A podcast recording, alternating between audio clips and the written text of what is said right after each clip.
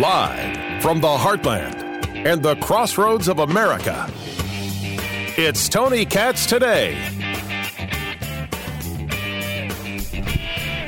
We got ourselves a presidential debate. Holy cow, things are getting serious. Joe Biden, Donald Trump, and it's all happening. Tonight, tonight won't be just any night. Tonight there will be no morning star. Say it with a show tune, why don't you? This is Joe Biden's opportunity to put some things to bed. This is Donald Trump's opportunity to remind people that he can do the one thing that he is actually very bad at the presidential voice.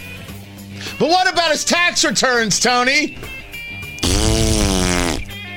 That non story? I mean, I'll get into it. But we should be clear it's a non story. In no way a story. In no part of any rational thinking, a story.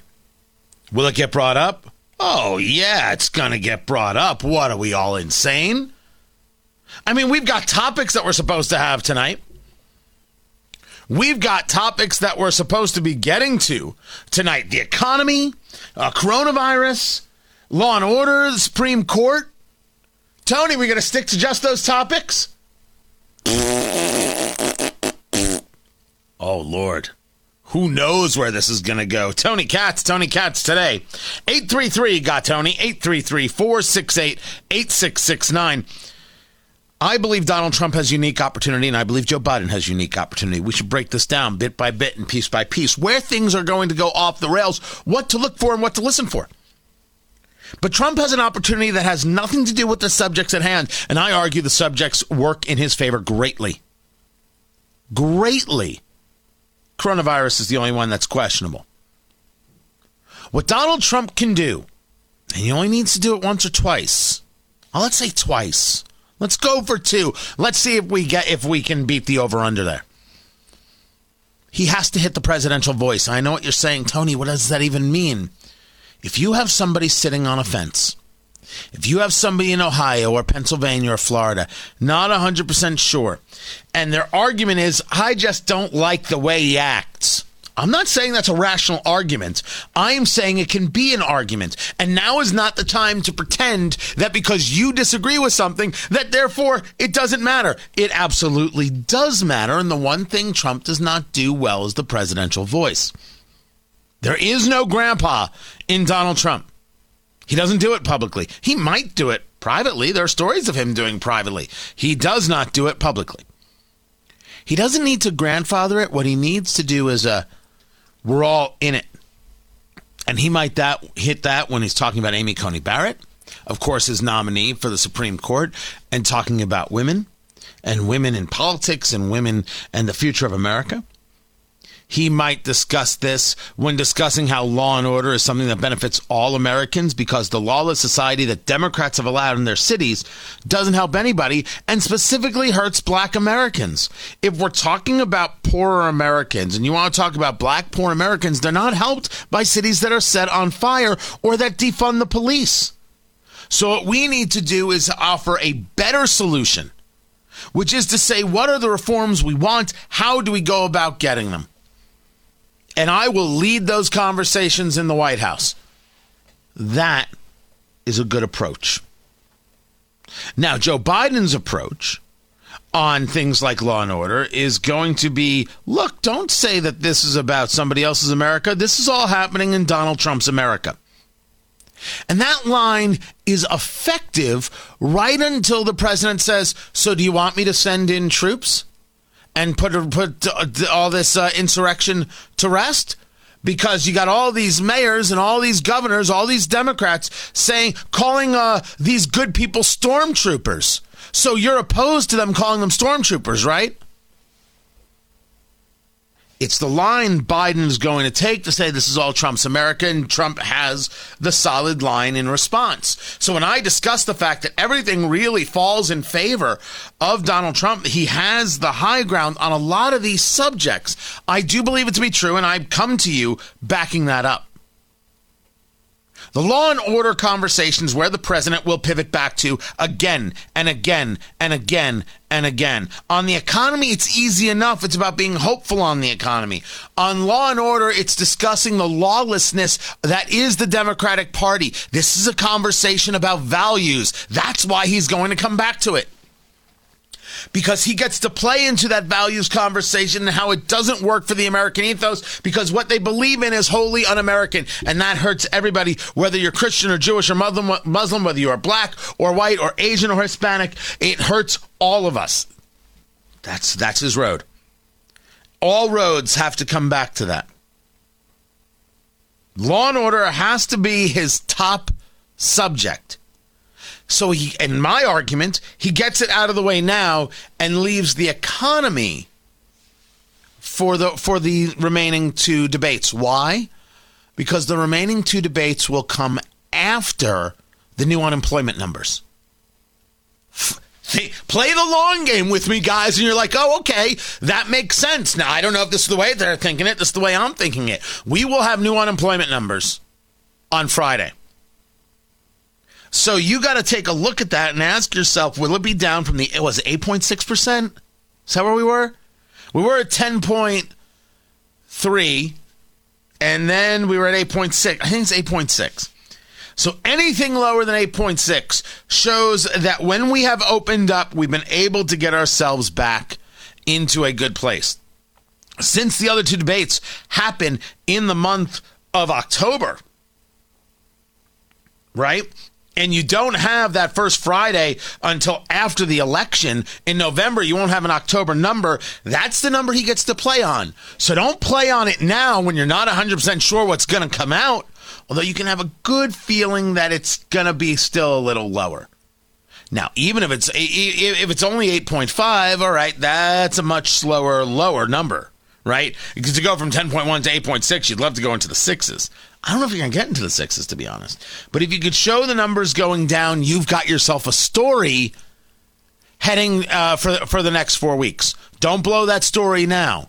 America is poised for a comeback. America wants a comeback. The American people are ready for a comeback. They want to do the work to make the comeback happen. We have to let them do the work. That'll get into a little bit about coronavirus relief. The Democrats now have a $2.2 trillion bill. Nancy Pelosi is unserious, and Joe Biden's going to say the American people need help, and you refuse to give it to them. You spend crazy, and when it comes time to spend, you don't do anything. Maybe if you were more, less concerned about the amount you paid for your haircuts and the, worried more about the people who are giving haircuts, we'd all be better off. That's actually a good line. That's actually a good line. We'll see if Biden uses it. I'm not here to give Biden lines. You just got to admit that one's going to work, right? What was the what did the tax returns say that President Trump spent how much on his haircuts? Seventy thousand. Seventy thousand over the course of how many years? Uh during his apprentice years. Oh, oh, I totally believe that.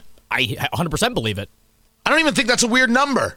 Seventy thousand for new- haircuts over the course of his apprentice career. That's tax deductible too. Yeah, of course. Well, first, it, it is. It's a business expense. Second, I mean, you could let an accountant tell you otherwise. Secondly, you're doing it for TV. You gotta, you gotta have the, have the look. How much you pay for a haircut?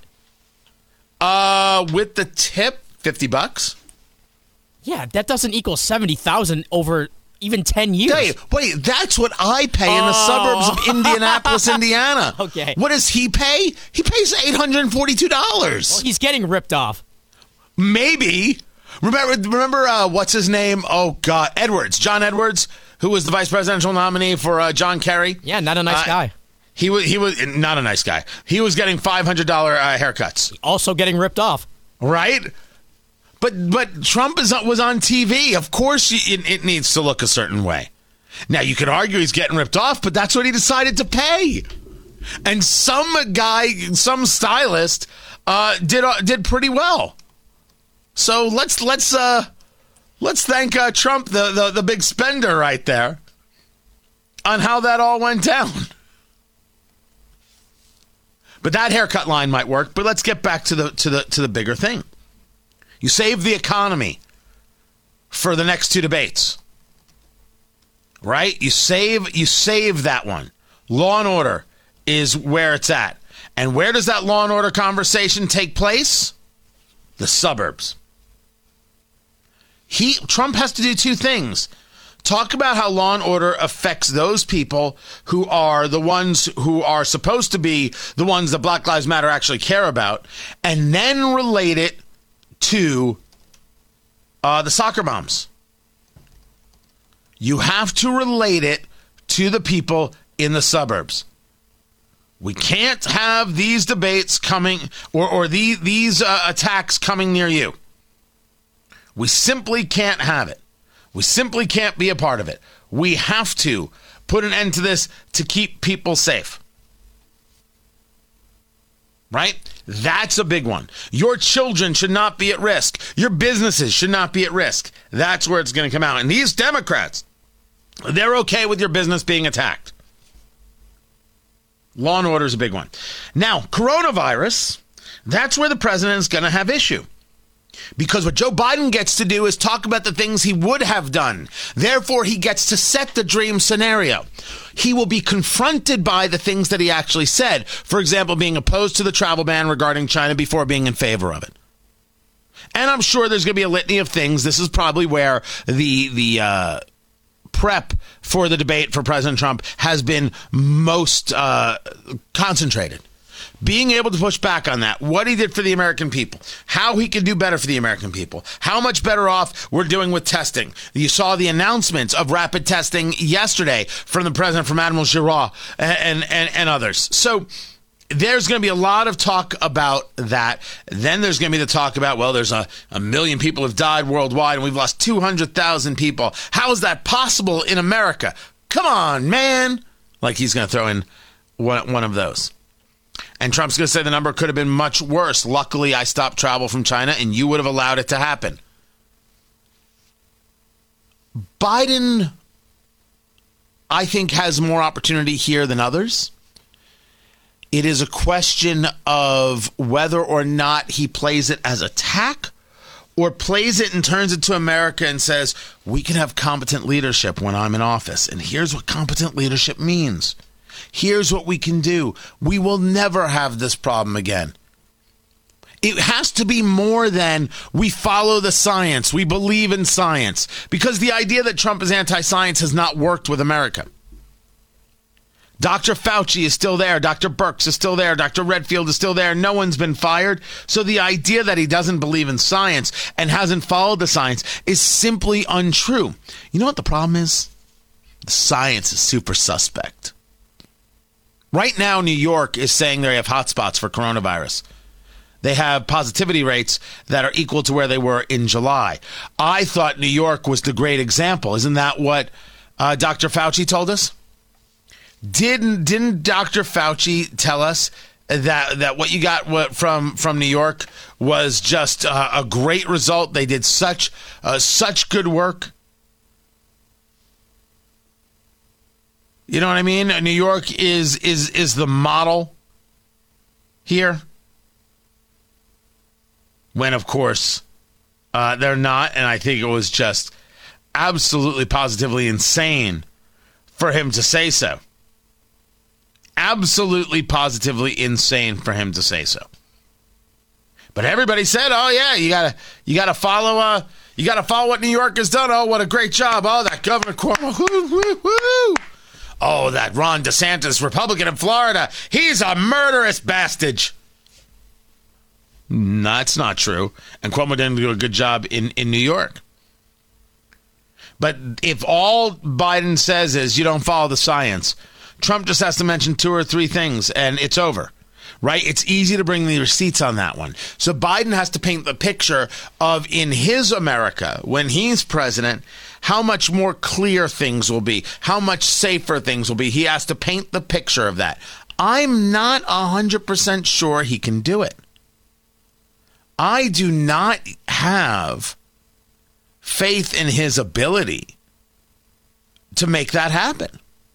None, really and truly none with Joe Biden. And this is where Joe Biden can exceed expectations if he has got this line together. Now, let me give you another possibility, real quick, of, of, a, of a tact Biden might take and something to look for. what if Biden doesn't engage? What if Biden ignores Donald Trump completely and just answers questions? The only person you're talking to is Chris Wallace through the camera, right? Chris Wallace from Fox, he's the moderator. But you answer to the questions to the camera just like you remember it from the teleprompter, and that's it. What if Biden's entire theory is to ignore him? Now, that has possibilities because what it allows you to play is I've already won. Now I'm talking to America about what we're going to do. We only have to wait another month. Right? You can play it in that kind of direction. Unfortunately, it can't work for everything because the conversation of Amy Coney Barrett will come up front and center. And Biden has to let his progressive base know that he is opposed to a woman going on the Supreme Court. You have to be opposed to Amy Coney Barrett. You have to say that she's going to be bad for women's rights. Putting a woman on the Supreme Court is bad for women's rights and bad for reproductive rights and bad for gay rights. And you got to list and label all the things. So he has to address it. And he has the personal connection of what happened when Merrick Garland was nominated in the last year of Obama's term. And Mitch McConnell said, nope. Mitch, are you going to confirm the nominee? Uh, nope. Well, you got to hold the hearings, Mitch. You got to you got to get the judiciary together and hold the hearings. Nope. Mitch, this isn't funny. You got to do this. What do you mean you're not going to do this? You got to do this. Nope. As much as President Trump has a legacy for Supreme Court justices, that legacy is equally shared by Mitch McConnell.